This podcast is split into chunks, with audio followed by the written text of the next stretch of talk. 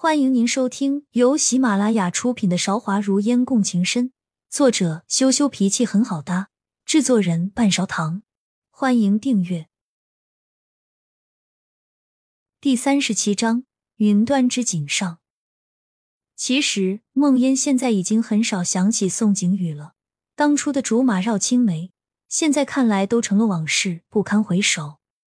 但是自己身边出现的不安心因素。实在让梦烟无法释怀。为什么他已经退出了他和姚家的恩恩怨怨，安定王还是不肯放过他？如今梦记内忧外患，梦烟不相信这些事情和安定王半点关系都没有。想了许久，春上的残花节就要开始了。孟父在世的时候，潜心研究了一种由胶销、蚕丝还有最粗糙的棉麻混在一起的布料。造价略高于棉麻，却比蚕丝要低上很多倍。梦烟给它取名“云端锦”。最重要的不是云端锦的成本，而是它穿上去轻若蝉翼，仿若置身于云端。虽然现在梦记只是表面上还属于孟家，梦烟还是决定要把云端锦制作出来。这是孟父的心血，初生牛犊不怕虎。若是顾前顾后，还不知道要什么时候才能看到成品。只是这焦香用的分量不是很多，也是必不可少的原料，一买只能买上一车，贵若千金，需要找计策应对一下。来不及多想，孟烟让万年假借家里有事，向孟记的掌柜告假一天，商量焦销的事情。小姐不必担心。其实胶销的价格并不比寻常的材料贵，只是只有南海才有，加上有心人的噱头，才会导致您所见到的价格水涨船高。面对孟烟的疑问，万年思索片刻就给出答案：“哦，胶销价格一直居高不下。”孟烟半信半疑：“你是怎么知道这些事的？”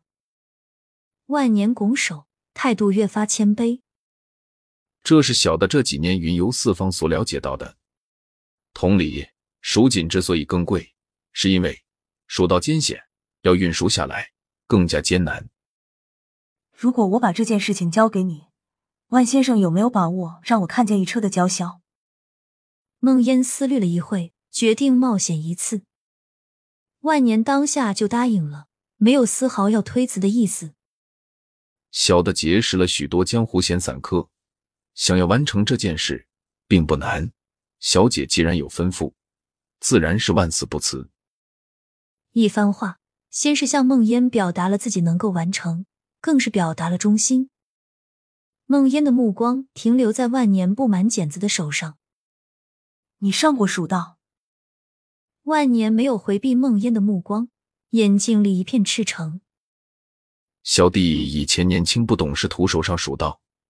全然忘了家中的老母亲，如今再也不想漂泊四方了，只想完成母亲报恩的心愿，留在母亲身边，让她颐养天年。报恩？报什么恩？梦烟眉头微蹙，有些疑惑。见引起了梦烟的兴趣，万年才把事情接着说了下去。报的是小姐家的恩。当年我赶到江南的时候。小姐的父亲已经西去，我便四处去玩。这一次回上京，是专门为了解决小姐眼下之急而来。这下更是说的梦烟一头雾水了。自己的爹虽然是个心地善良的人，但是同时又是一个生意人，真是要帮别人什么大忙，也是不会轻易出手的。你们欠下了我父亲什么恩？更加奇怪的事情是，他既然出手。自己身为父亲最亲的家人，怎么会一无所知？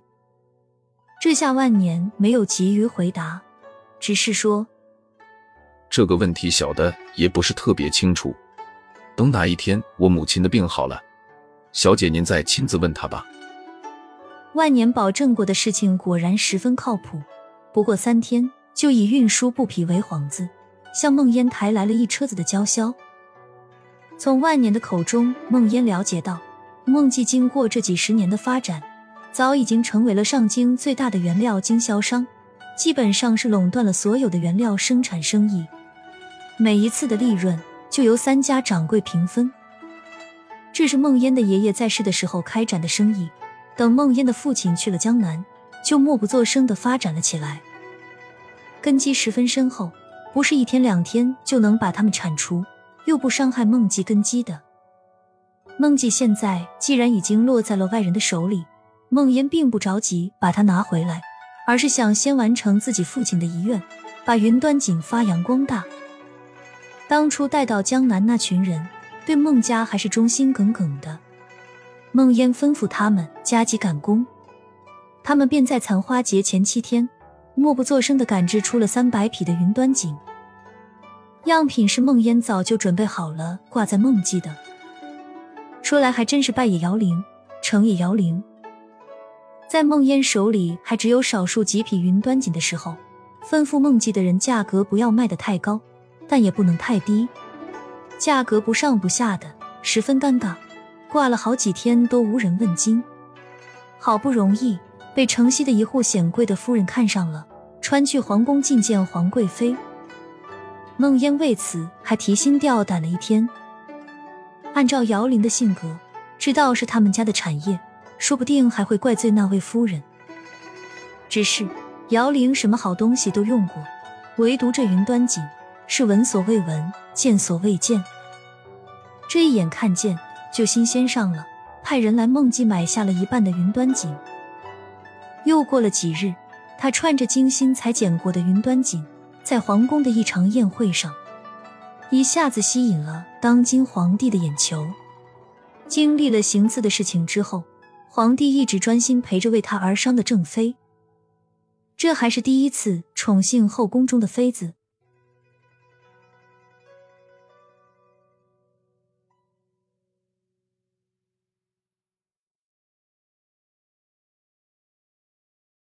亲爱的听众朋友，本集已播讲完毕，欢迎您点赞、评论、订阅专辑，下集更精彩。